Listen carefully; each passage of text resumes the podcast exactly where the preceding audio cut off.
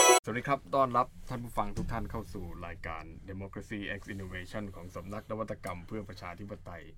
สถาบันพระปกเกล้าครับ วันนี้เรายังอยู่กับพี่ปาร์คของเรานะฮะ ครับ สวัสดีครับ ครับ แล้วก็อยู่กับเฟรมด้วยครับ ครับผมสิบพลอักษีจากสำนักนวัตกรรมเพื่อประชาธิปไตยครับ ครับนะก็เราก็พูดเรื่องการเมืองที่แบบว่าสิ้นหวัง ไปเยอะพอสมควรแล้ว ครับ วันนี้ก็เลยอยากจะถามพี่ปาร์คอีกสัปดาห์หนึ่ง พี่ปาร์คนี่จบการศึกษาปริญญาตรีที่ ที่รัฐศาสตร์ธรรมศาสตร์ ที่ธรรมศาสตร์ ครับผม แล้วก็ปริญญาโท เปียโทที่รัฐศาสตร์จุฬา ที่จุฬา ครับ แล้วปริญญาเอกนี่ กำลังจะทำให้จบอยู่ ที่ University of Canterbury ที่นิวซีแลนด์ ที่นิวซีแลนด์ ครับ อ่าวันนี้ก็เลยคิดว่าเรามาคุยเรื่องที่ดูจะมีความหวังกัน อ่า ว่า ครับ อยากจะคุยเรื่องการเมืองที่มันดี อ่า ดีแล้วหรือเปล่า อ่า ที่นิวซีแลนด์ ครับผม เป็นยังไงบ้างให้พี่ปาร์คช่วยแชร์หน่อยว่าเราไปดูภูเขาน้ำแข็งมาเปล่าหรือว่าไง โอ้ยผมไป มาดำเนินเรื่องเมื่อสองปีที่แล้วที่ อ๋อ ผสมองปีที่แล้ว ผมกลับมาเมืองไทยได้ประมาณได้สองปีแล้วนะ อืม ก็ไปก็อะไรที่เขาว่าดีผมก็ไปมาดูหมดแล้ว เออ เออเพราะว่า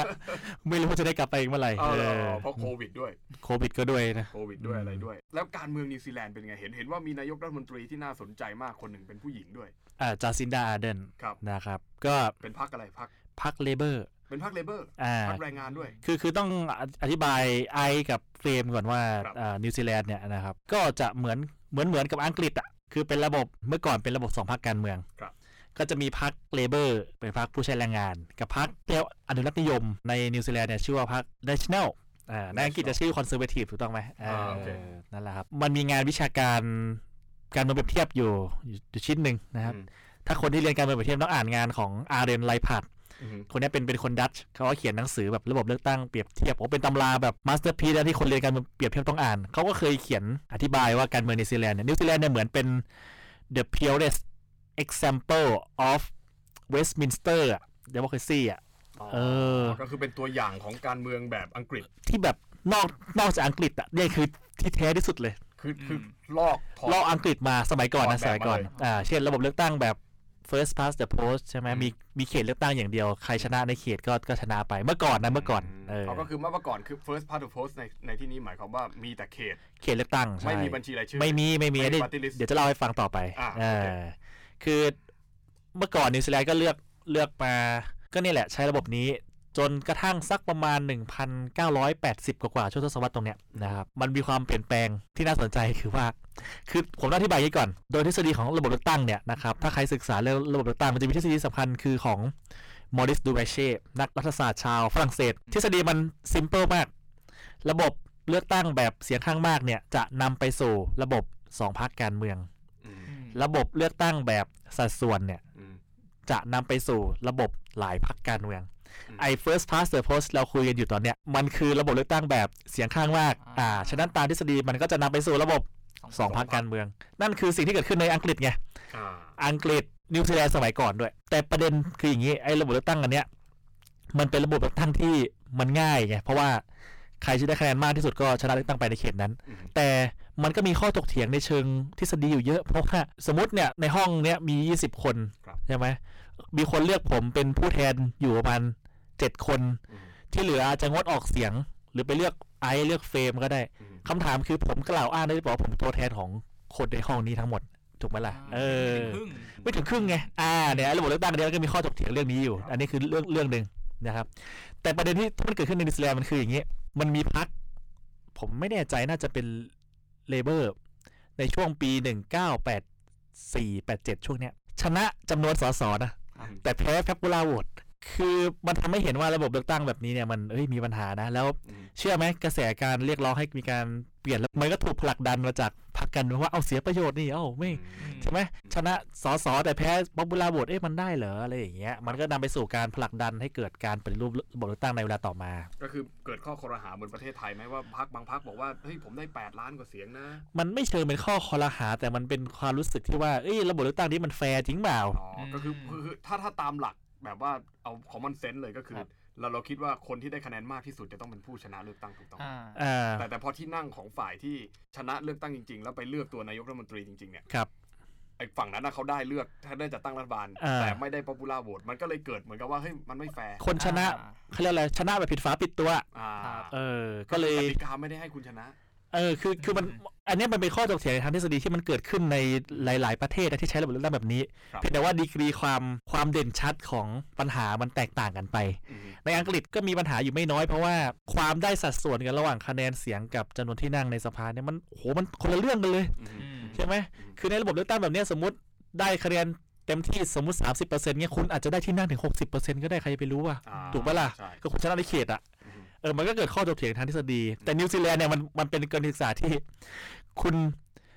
อ่าพรรคคุณชนะ คุณจะกล่าวอ้างยังไง คุณชนะการเลือกตั้ง เออ คุณชนะจำนวนสสก็จริงแต่ว่าคะแนนป๊อปปูล่าโหวตคุณไม่ได้ชนะ อืม ส่วนใหญ่ของประเทศไง เออ ก็ผมผมว่าตัวอย่างที่พี่ยกตัวอย่างเมื่อกี้ก็คือในห้องมี 20 คนนี่ย เออ ใช่ไหมมันมันเห็นจะชัดเจน ใช่ไหม น เอ เห็น อ ชัดจน นี่ก็เป็นคือเป็นข้อถกเถียงที่มันคลาสสิกที่สุดของระบบเลือกตั้งแบบ ม เสียงข้างมากธรรมดาอย่างง่ายเนี่ย first past the post แล้วแล้วในอังกฤษมีมีปัญหาแบบนี้ไหมครับ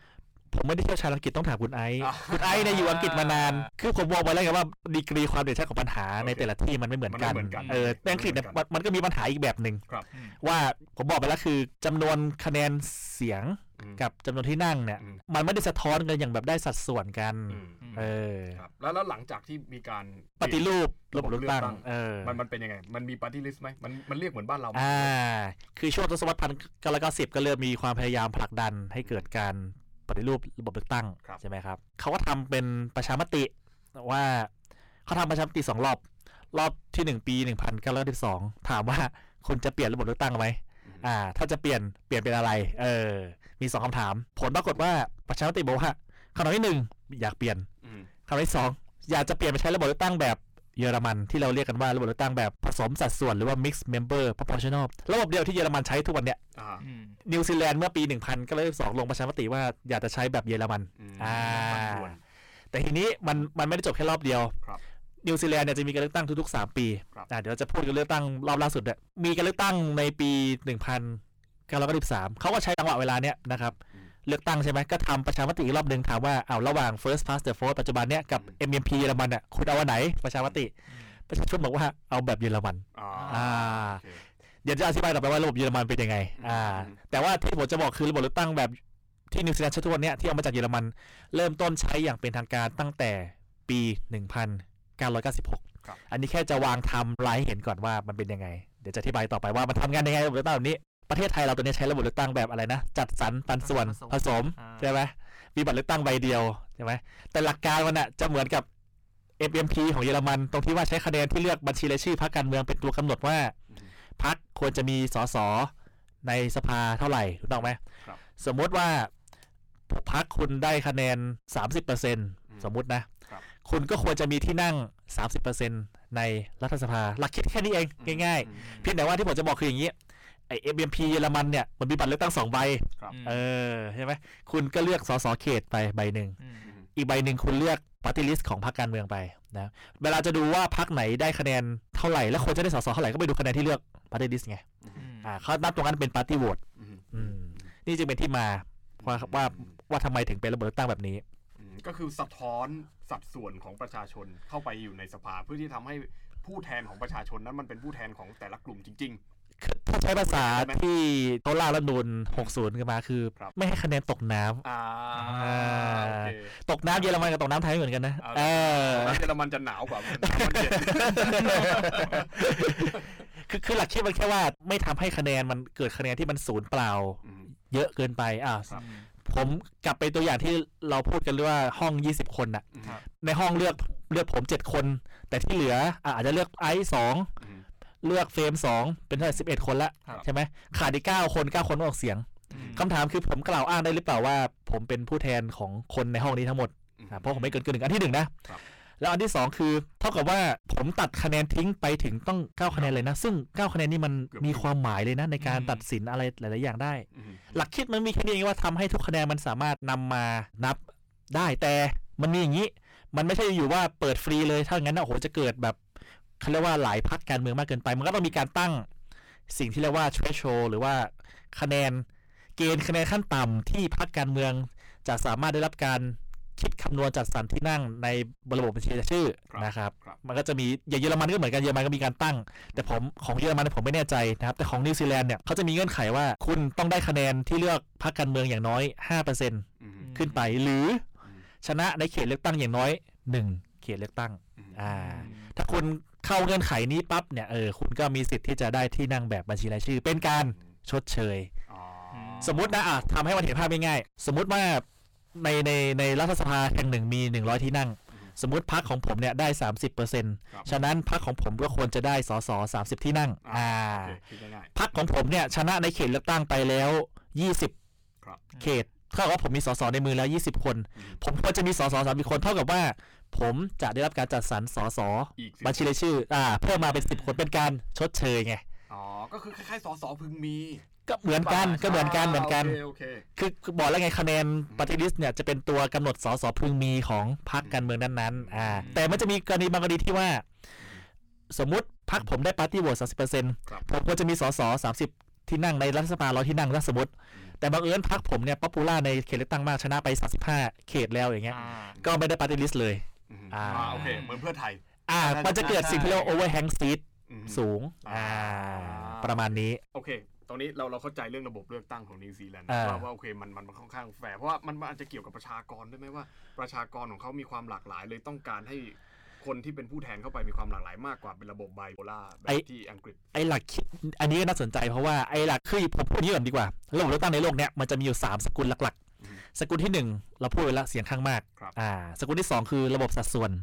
สกุลที่ 3 คือระบบผสม อืม ผสมคืออะไรก็ผสมระหว่างเสียงข้างมากกับสัดส่วนอ่า ครับครับ เยอรมันกับดิสเลียเนี่ยเป็นระบบผสม ครับ เพราะว่าเอาทั้ง 2 อย่างเนี้ยมารวมกันอ่าทีนี้แต่ผสมแบบแบบเยอรมันเนี่ยมันมีรากของความเป็นสัดส่วนอยู่เยอะ อืม ใช้คะแนนสัดส่วนเป็นตัวกำหนดว่าพรรคการเมืองหนึ่งๆควรจะมีสสเท่าไหร่ไอ้หลักคิดของการมีระบบสัดส่วนเนี่ยมันคือสะท้อนเรื่องความหลากหลายโดยหลักการอยู่แล้ว ครับครับ ฉะนั้น ครับ ถ้าเราไปดูประเทศที่ที่ค่อนข้างมีความแตกต่างหลากหลายในยุโรป อย่างเช่น เบลเยียม ครับ เนเธอร์แลนด์เบลเยียมนี่มีคนพูดสามภาษาถูกต้องไหมเออ ในเนเธอร์แลนด์ก็มีกลุ่ม ผมเข้าใจเนเธอร์แลนด์จะเป็นค่อนข้างมีการ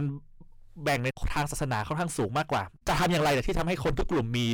ตัวแทน อืม ใน อืม สภาถูกต้องไหม อืม ถ้าใช้ first past the post นี่คิดว่าคนทุกกลุ่มจะได้เข้าไปหรือเปล่าล่ะ ถูกปะล่ะ ใช่ เออถูกไหม ใช่ใช่ ถ้าถ้าอย่างนั้นแล้วสุดท้ายแล้วมันจะเกิดความอะไรบ้างในการเมืองอะอ่าถึงว่าเสถียรภาพจะเป็นยังไงอ่าหลักคิดมันมีแค่นี้เองเรื่องระบบสัดส่วน อ่า เออ เกิดการกีดกันการอะไรออกไป ถามว่าในในในในกรณีอื่นๆของนิวซีแลนด์เนี่ยมันมีมิติเรื่องเรื่องความหลากหลายไหมก็มีเพราะว่านิวซีแลนด์ก็มีชนกลุ่มน้อย ครับครับ เอ่อชาวเมารี ชนเผ่ามีอะไรกัน ใช่ ตรงนั้น แต่ต้องบอกอย่างนี้ก่อนนะว่าชาวเมารีเนี่ยเขามีเขตเลือกตั้งพิเศษเลยนะ อ๋อเพื่อที่จะ เออ ไม่ไม่ไม่ทิ้งเสียงของพวกเขา ใช่ก็ต้องมีตัวแทนของพวกเขาในในในรัฐสภาด้วย อืม เออ นี่ก็ดีเหมือนกันนะผมผมคิดว่าคือการที่เราบอกว่าเฮ้ยประชาธิปไตย อันนี้กับประชาธิปไตยก็ประชาธิปไตยหมดนั่นแหละคือประชาธิปไตย เออ ความหมายมันกว้างมากเพราะฉะนั้นเรา ใช่ ต้องเราต้องมาคอนเซิร์นหรือต้องมาต้องมาคิดกับระบบเลือกตั้งด้วยว่าจะทำยังไงให้ ใช่ไหม ให้ให้ให้ให้เสียงของเราถูกสะท้อนออกไปในสภาได้มาก และมีความหมายด้วย และมี เอ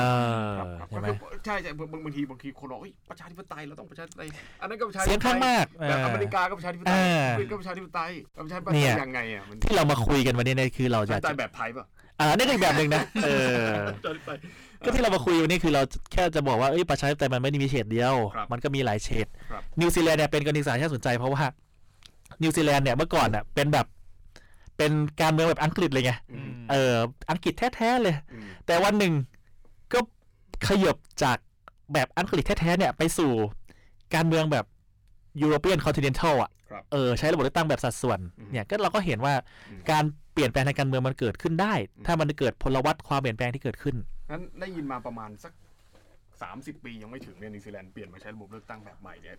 เอ่อถ้าถามพี่ปาร์คในฐานะที่เข้าไปอยู่มา มันมันมีเสถียรภาพไหมครับ กับกับการที่ได้นายกรัฐมนตรีคนนี้มาเป็นสมัยที่ 2 ใช่ไหมฮะ ครับ อ่าแล้วแล้วระบบโดยรวมทั้งหมดเนี่ยมีเสถียรภาพไหมอย่างอย่างประเทศไทยเนี่ยเปลี่ยนใช้รัฐธรรมนูล60 แป๊บเดียวเนี่ยรู้เลยว่าไม่มีเสถียรภาพ คือคืออย่างนี้พอเราพูดคำว่าเสถียรภาพเนี่ย ครับ ยุคหนึ่งสมัยหนึ่งเนี่ยประเทศไทยเราอยากจะสร้างระบบสองพักการเมือง อ่า เพราะสมัยก่อนเนี่ยโอ้เป็นไงรัฐบาลผสมมันหลายพักใช่ไหมรัฐบาลล่มบ่อยอ่า ต้องพูดอย่างนี้ก่อน นิวซีแลนด์เนี่ยเมื่อก่อนเป็นระบบสองพักการเมืองไงหมายความว่ามันจะมีอยู่แค่แค่พักเดียวอะ ครับ เออแค่สองพักไหนที่แข่งกัน ครับ แล้วชนะเกินกึ่งหนึ่งด้วย อือฮึ นั่นหมายความว่าไงหมายความว่าพักเดียวก็จัดตั้งรัฐบาลได้เลยไง อืม คำถามคือ โจทย์ที่นิวซีแลนด์ออกแบบเขาเรียกอะไรพยายามออกแบบการเมืองแบบใหม่ที่ไม่ใช่ระบบแบบสองพักเนี่ยสองพักในนิวซีแลนด์นี่คือเกิดปัญหานะครับ อืม อืม เพราะเพราะเวลาคือมาก็มากันยกแผง อืม ไปก็ไปยกแผง คือสมมติยุคนี้เป็นยุคแบบของ national พรรคอนุรักษ์นิยมอีกไหมอีกยุคนึงก็เป็นยุคของ labor มันมันเปลี่ยนกันแบบหน้ามือเป็นหลังมืออะไรเงี้ย อืมอืม ที่เขาออกแบบระบบเลือกตั้งแบบนี้ขึ้นมาเพื่อว่าไม่ให้มันเกิดระบบสองพรรคการเมือง อ่า เพราะระบบแบบนี้มันคือแนวโน้มชัดเจนคือมันจะทำให้เกิดระบบหลายพรรคการเมือง ไอ้ระบบเลือกตั้งแบบเนี้ยตัวแปรที่สำคัญนะคือพรรคพวกพรรคอันดับสามอันดับสี่ อืมอืมอืมภาคขนาดกลาง อ่า เพราะว่ามันจะเป็นพรรคที่ตัดสินว่าใครจะ อ่าเพ เป็น ราะว่าไปอยู่กับใครคนนั้นก็จะได้ ใช่ เอางั้นงั้นอย่างเงี้ยอย่างเลเบอร์ปัจจุบันเนี่ยอย่างนายกรัฐมนตรีท่านปัจจุบันเนี่ยมันมันมันเป็นแบบนั้นไหม อ่าพอพูดเรื่องเลเบอร์เนี่ยขอย้อนความไปหน่อยนะค ครั รับบ คือคือเดี๋ยวผมขออนุญาตเล่าอย่างนี้ก่อน นิวซีแลนด์เพิ่งมีการเลือกตั้งครั้งล่าสุดเมื่อเดือนตุลาคมที่ผ่านมานะครับ มีการเลือกตั้งทุก 3 ปี แต่ขอย้อนความกลับไป 3 ปีที่แล้วก่อน 2017 เนี่ยนะครับพรรคเลเบอร์เนี่ยของจาซินดาอาเดนนี่แหละไม่ได้ชนะการเลือกตั้งนะครับ อืม อืม อ่านะครับเลเบอร์เนี่ยเป็นพรรคอันดับ 2 อ๋อเหรอ อันดับหนึ่งเนี่ยชื่อพรรคเนชั่นแนลอนุรักษ์นิยมที่ผมบอกไปแล้ว ก็คือ national อ๋อ อ่า แต่บังเอิญว่าคือรัฐสภานิวซีแลนด์เนี่ยโดยประมาณจะมีสสอยู่ 120 คน เพราะว่ามันเป็นระบบสภาเดียว ฉะนั้นคนจะตั้งรัฐบาลได้ต้องมี 61 เสียงใช่ไหมปี 2017 เนี่ยสองพักเนี่ยมีที่นั่งอยู่ประมาณ ผมเข้าใจว่าประมาณเนชั่นแนลมีประมาณ 50 ต้น อืม ๆเลเบอร์เนี่ยมีอยู่ประมาณ 40 ไปปลาย อืม ๆเออ อืม และทีนี้เนี่ยมันไม่ถึง 61 ไง อืม ครับ พรรคอันดับ 3 อ่ะ ชื่อนิวซีแลนด์เฟิร์สมี 9 ที่นั่ง อื อื ม ม โอ้โห นะ อันดับสี่เนี่ยคือพรรคกรีน ผมพรรคกรีนเขาจะมีประมาณสามสี่ที่นั่งประมาณเนี้ยเออ นะครับ ประเด็นคืออย่างนี้ ตอนปี2 0 1 7เนี่ย เลเบอร์ไปจับมือกับกรีนตั้งแต่ก่อนเลือกตั้งแล้ว อ่า เลเบอร์บวกกรีนเนี่ยได้ประมาณ 50 คู่ขี้กับเนเชลเลย50 ต้นๆเลย ฉะนั้นตัวไปอยู่ที่พรรคอันดับ 3 อืมอืม มันดันมี 9 ที่นั่งไง อืม แล้วมันดันไปเข้ากับพรรคเลเบอร์ อ๋อ โอเค ซึ่งเดี๋ยวผมขอให้ข้อมูลนี้ก่อน ตั้งแต่ปี 1996เป็นต้นมาเนี่ย นิวซีแลนด์เป็นระบบรัฐบาลผสมหมดเลย อืม อืม เพราะว่าเขาต้องการแก้ปัญหาระบบสองพักการเมืองสมัยก่อน อ่า มันเกิดระบาดผสมมาตลอด แล้วมันไม่เคยเกิดเลยนะว่าพักที่แพ้การเลือกตั้งไม่สามารถตั้งรัฐบาลได้ เออ เป็นครั้งแรกในประวัติศาสตร์ที่ตั้งรัฐบาลได้ แพ้เลือกตั้ง แต่ตั้งแต่ปี 2017 เป็นต้นมาเนี่ย นิวซีแลนด์เนี่ยเผชิญกับหลายวิกฤตใช่ไหม ถ้าย้อนความกลับไปสักปี 2 ปีที่แล้วมีเหตุการณ์ยิงที่มัสยิด อ่ะ อืม โอ้โหนี่ก็ดังไปทั่วโลก ครับ แล้วบังเอิญว่า ใก จะ ล้มหาลัยพี่ด้วย โอ้ใกล้มหาลัย ผม จุดที่กราดยิงนะคุณผู้ชม ผมเนี่ยไปปั่นจักรยานบ่อยมาก อืม สมัยก่อนเนี่ยงานอดิเรกผมไปปั่นจักรยานรอบเมืองไครสต์เชิร์ชเลย อืม เออนะครับ เชิญอืม ไอ้ทีเนี้ยกราดยิงใช่ไหมตอนนั้นจาซินดาก็เพิ่งได้เป็นเป็นนายกประมาณปีสองปีมั้ย ครับ ตรงนั้นนะเป็นจุดสร้างชื่อเลยใช่ไหมโหออกมาแสดงความเป็นห่วงเป็นใยอะไรไหมก็ได้คะแนนบวกไปเพิ่มมากเลย ครับ แต่จุดที่แบบจุดเปลี่ยนเลยนะ ที่ทำให้คะแนนแบบนิยมพุ่งเลยนะคือเนี่ยโควิด โควิด โควิดต้นปีนี้ใช่ไหมรับมือดี เราจะเห็นได้ว่านิวซีแลนด์เนี่ยเป็นเป็นประเทศที่มีผู้ติดเชื้อต่ำมาก ตอนปัจจุบันเนี้ยังต่ำอยู่นะครับ เออ จุดเนี้ยมันทำให้คะแนนนิยมของพรรคเลเบอร์ของจัสซิดานพุ่งแบบพุ่งหยุดไม่อยู่เลยอะ อืม จึงทำให้การเลือกตั้งปี 2020 เนี่ยพรรคเลเบอร์นะ ชนะการเลือกตั้งด้วยจำนวนสส65 ที่นั่งจาก 120 ที่นั่ง คือคือกลายเป็นพรรคอันดับหนึ่ง อันดับหนึ่งและเป็นครั้งแรกในประวัติศาสตร์ที่ จัดตั้งรัฐบาลได้ จัดตั้งรัฐบาลพรรคเดียวตั้งแต่ใช้ระบบเลือกตั้งแบบนี้นะ ระบบเลือกตั้งแบบ MMP เยอรมันเนี่ยตั้งแต่ปี 1996 ครับ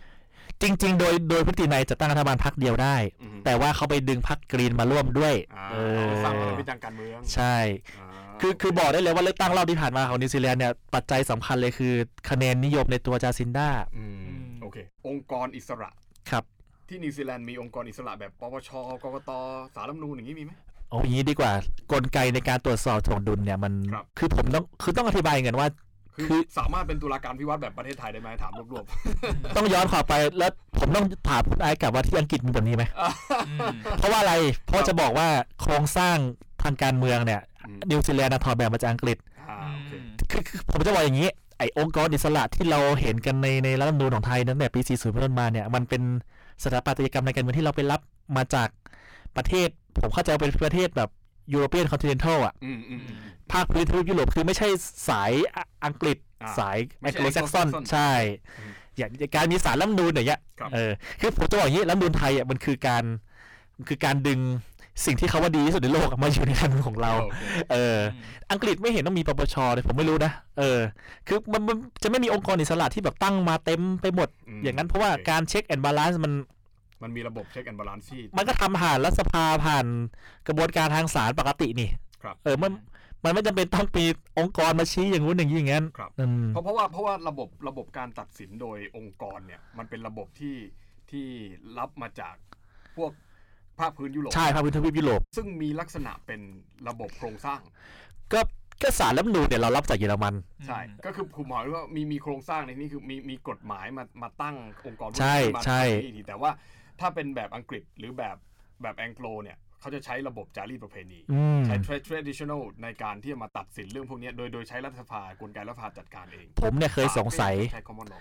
อย่างประเทศนิวซีแลนด์เนี่ยถ้าไปดูนะ แต่ละปีเขาจะจัดอันดับความโปร่งใสใช่ไหมประเทศต่างๆในโลก นิวซีแลนด์น่ะติดท็อปทีตลอดอะไปสังเกตสิ อื ผมก็เคยสงสัยว่า เอ๊ะแล้วทำไมประเทศนี้ถึงมีความโปร่งใสได้มากขนาดนั้น เอ๊ะเขามีปปชอย่างหรือเปล่า ผมก็ไปค้นดูนะ อืม เขามีหน่วยงานแค่หน่วยงานเดียวในการจัดการ มันชื่อว่า SFO Special Fraud Office อือฮึ Fraud Office ประมาณว่าหน่วยงานพิเศษจับช่อโกงวันเนี้ย ครับ อืม คือช่อโกงในที่นี้ไม่ใช่แค่เรื่องทุจริตนะเอา ครับ ฟอกเงินอ่าอะไรอะอาชญากรรมทางการเงินอะไรต่าง อืม ๆ ที่เป็นเรื่องการทุจริตอะ ครับ หน่วยงานนี้หน่วยงานเดียวเขาจัดการไป แล้วมีที่มายังไงหนูมาอย่างนี้เลือก ก็มีกฎหมายก็มี ใครสรรหา อ่ะมันก็เป็นหน่วยงานเหมือนกับคล้ายๆหน่วยงานราชการอะ อ๋อโอเค เออคือ คือไม่ได้ ไม่ได้เป็นองค์กรพิเศษที่แยกออกมา อืม อย่างนั้นไม่ใช่ก็ อืม ก็ทำหน้าที่เหมือนเป็นงานรูทีนอยู่แล้วอะ ครับ อืม ว่าในการตรวจสอบการทุจริต อ๋ออ อืม เดี๋ยวมันมันจะเหมือนในที่เฟรมพูดแบบอาทิตย์ที่แล้วที่บอก professional อืม professional อะไรนะที่ที่ว่าองค์กรพวกสารพวกอะไรเงี้ยเป็น อ่า องค์กรที่ ใช่ ที่ที่เติบโตขึ้นมาจากเชิงเทคนิคที่เขาเรียนมา อ่า ไม่ไม่ได้มาจากประชาชน ใช่ ซึ่ง แต่ ในแง่หนึ่งพออ ม มาเป็นกรณีไทยปุ๊บมันก็จะอาจจะแตกต่างกันด้วย เพราะว่า อืมอืม คือมันไม่ได้แค่ว่า เออจะเราจะคัดคนที่จะเอายังไงให้มันเป็นมีความเป็นโปรเฟชชั่นอล แต่ในขณะเดียวกัน มันมีเรื่องของที่มาที่ อืม อาจจะไม่ได้คัดจากโปรเฟชชั่นอลมา แต่มาจากแบบว่า อ๋อ คนนี้แนะนำมาหรือเปล่า หรือเป็นเพราะว่า ก็เป็นระบบ ตำแหน่ง อุปถัมภ์ไป อ่า หรือแบบ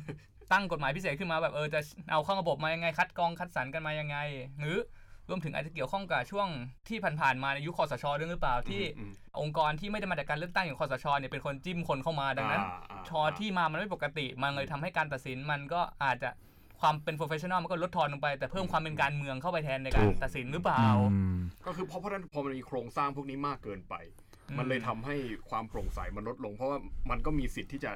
ดึงคนของตัวเองเข้าไปอยู่ในโครงสร้างนั้น อ่า มันก็ขึ้นอยู่กับว่าที่มามายังไงไง อืม อ่า เออ แต่แต่แต่อย่างอย่างที่พี่บอกก็คือแบบแบบแบบของแองโกลเนี่ยแองแองโกลเนี่ยคือส่วนใหญ่เขาจะใช้ระบบ ก็มันมีระบบของมันอยู่แล้วไงมีหน่วยงาน อ่า อืม ไม่ไม่จำเป็นต้องตั้งปปชแยกต่างหากออกมานี่ถูกไหมมันก็มีหน่วยงานผมไม่รู้ที่อังกฤษเรียกว่าอะไรอะแต่คือ ครับ มันต้องมีหน่วยงานแบบเนี้ย มันมีมันมี เออ แต่คือแต่คือจริงๆคือถ้าถ้าเป็นเรื่องเกี่ยวกับการเมืองเขาจะให้ใช้การเมืองในการแก้ เกิด ปัญ ถูก หา ต้อง ใช้รัฐสภาในการแก้ปัญหา ถูก ถกเถียงกันในสภาเพราะว่าใครจะบอกว่าอะไรถูกอะไรผิด ถ้าบอกว่าประชาชนใหญ่ที่สุดก็คือต้องให้ผู้แทนของประชาชนเป็นผู้ตัดสิน ถูก โดยเฉพาะศาล อืม ศาลก็ไม่ได้มีคนคนเดียวมาเคาะ แต่ก็ต้องมีคณะลูกขุนที่มาจากคณะประชาชน อ่าถูกไหม ก็คือความเป็นจารีตประเพณีตรงเนี้ยมันมีมานานจนจนที่มันตกผลึกจน อืม กลายมาเป็นระบบระบบที่ที่ที่ไม่จำเป็นต้องเป็นลายลักษณ์อักษรก็ ถู ได้ ก อืม อ่า ครับ ก็นี่แหละที่เขาทำใน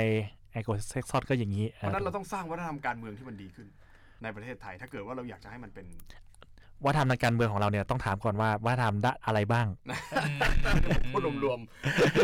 คือ ๆเอาพี่ปาร์คเสนอแนะว่ายังไงดีวะ มันต้องเป็น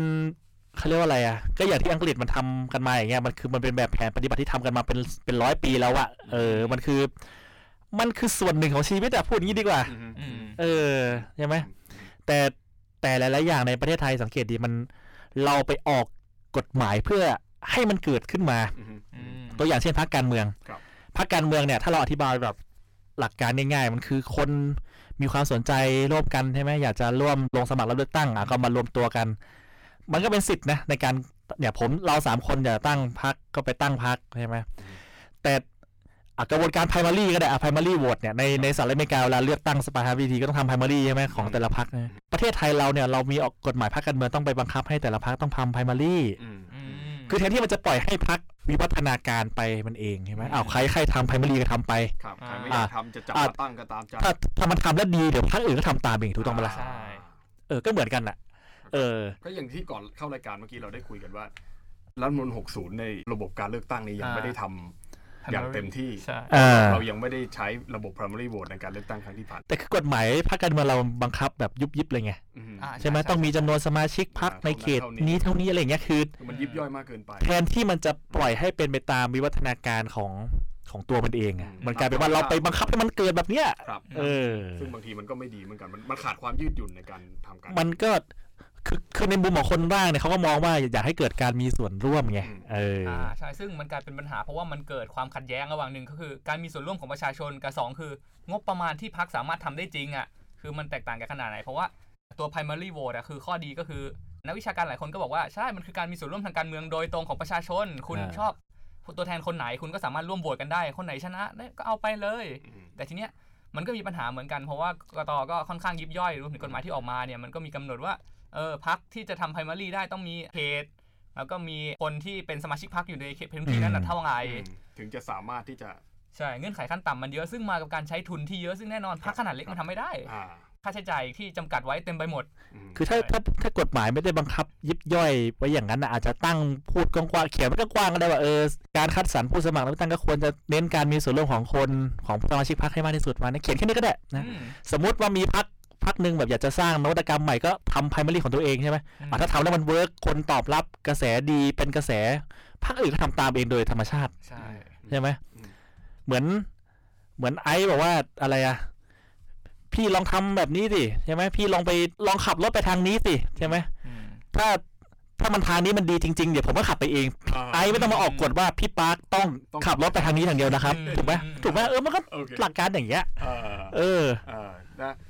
ก็เพราะฉะนั้นในยการเมืองมันก็มันมันมันก็ต้องเป็นเรื่องที่เราควรจะต้องเรียนรู้กันไปมากกว่าการที่จะมาออกกฎ แล้วก็กรอบโครงสร้างให้กับว่าพรรคการเมืองนั้น หรือประชาชนจะต้องมีส่วนร่วมอย่างไร พอมันออกมายิบย่อยมากๆเนี่ยมันเลยกลายเป็นแบบสุดท้ายมันก็กลายเป็นพิธีกรรม อ่าใช่ ใช่ไหม สรุปว่ากลายเป็นพิธีกรรมแล้ว พอเป็นพิธีกรรมปุ๊บก็ไม่ได้ใช้ประโยชน์จากตรงนี้จริง มันพอพอมันเป็นพิธีกรรมมันก็ไม่ได้เกิดคุณค่า ๆคุณอืม ใช่ไหมคือทำให้มันตามครบตามกฎหมายเท่านั้นเอง อือื ไม่ได้ทำไปเพราะว่าเฮ้ยนี่มันจะเป็นโอกาสที่เราได้คัดเลือกผู้สมัครของพรรคของเรา อืม อืม แบบแบบมาด้วยใจแบบโอ้นี่คือโอกาสที่อยู่ในกำมือฉันแล้วว่าฉันจะคัดเลือกใครเป็นเอ้ยอย่างเงี้ยคุณค่าแบบนี้มันไม่เกิดไง ครับ อืม เออสุดท้ายแล้วพอมันกลายเป็นเรื่องพิธีกรรม เป็นเรื่องกฎหมายพอทำไปเรื่อยๆ เป็นไงครับ สุดท้ายมันก็จะกลับมาเรื่องเรื่องการเมือง อืม อ้าวพักไหนไปทำตามกฎหมายอ่าหาช่องฟ้องกันอุตลุดอีกเนี่ยมันก็ ยุบพรรคอี ก็วนกลับมาอย่างเงี้ย อืม สรุปมันก็ไปไหนไม่ได้ ถูกไหมมันก็วนอะไรอย่างเงี้ย เราจะพยายามจะเขียนทางใหม่แต่เรากลับเจอทางตัน อ่า อืมเพราะฉะนั้นเนี่ยวันนี้เนี่ยโอเค เราก็ได้เห็นว่าที่อื่นที่เขาเรียกว่าอย่างที่เราเรียกกันสั้นๆว่าการเมืองดีเนี่ยเขามีวิธีการจัดการบริหารจัดการการเมืองเขาอย่างไร เดี๋ยววันหลังต้องเวลาพูดการเมืองดีเดี๋ยววันหลังต้องขออีกเทปหนึ่ง ได้ ว่า เออ ว่านิวซีแลนด์เนี่ยจัดการเรื่องความโปร่งใสการทุจริตยังไงทำไมถึงติดอันดับท็อปทรีทุกทุกๆปีเลย โอเค เออ วันนี้วันนี้เป็นนิวซีแลนด์ตอนที่หนึ่งนะ จ้า กลับมาพบกับนิวซีแลนด์ตอนที่สองในตอนต่อไปแล้วกันนะ ก็คือวันนี้ก็เท่าที่สรุปได้ก็คือเราก็พยายามที่จะให้เห็นว่าเอ่อประชาธิปไตยนั้นเนี่ยนะเราต้องเลือกดูด้วยว่าประชาธิปไตยนั้นมันมันควรที่ต้องมีการบริหารจัดการอย่างไร มีการเลือกตั้งยังไงให้มันเหมาะสมใช่ไหมกับบริบทพื้นที่ อืม แล้วก็บริบททางประชากร อ่า ก็คือบริบททุกอย่างทางประวัติศาสตร์ก็ได้ถ้าจะ อ่า พูดแบบในเชิงทฤษฎีหน่อยใช่ไหมนะครับอ่ะโอเค นั่นก็คือรายการ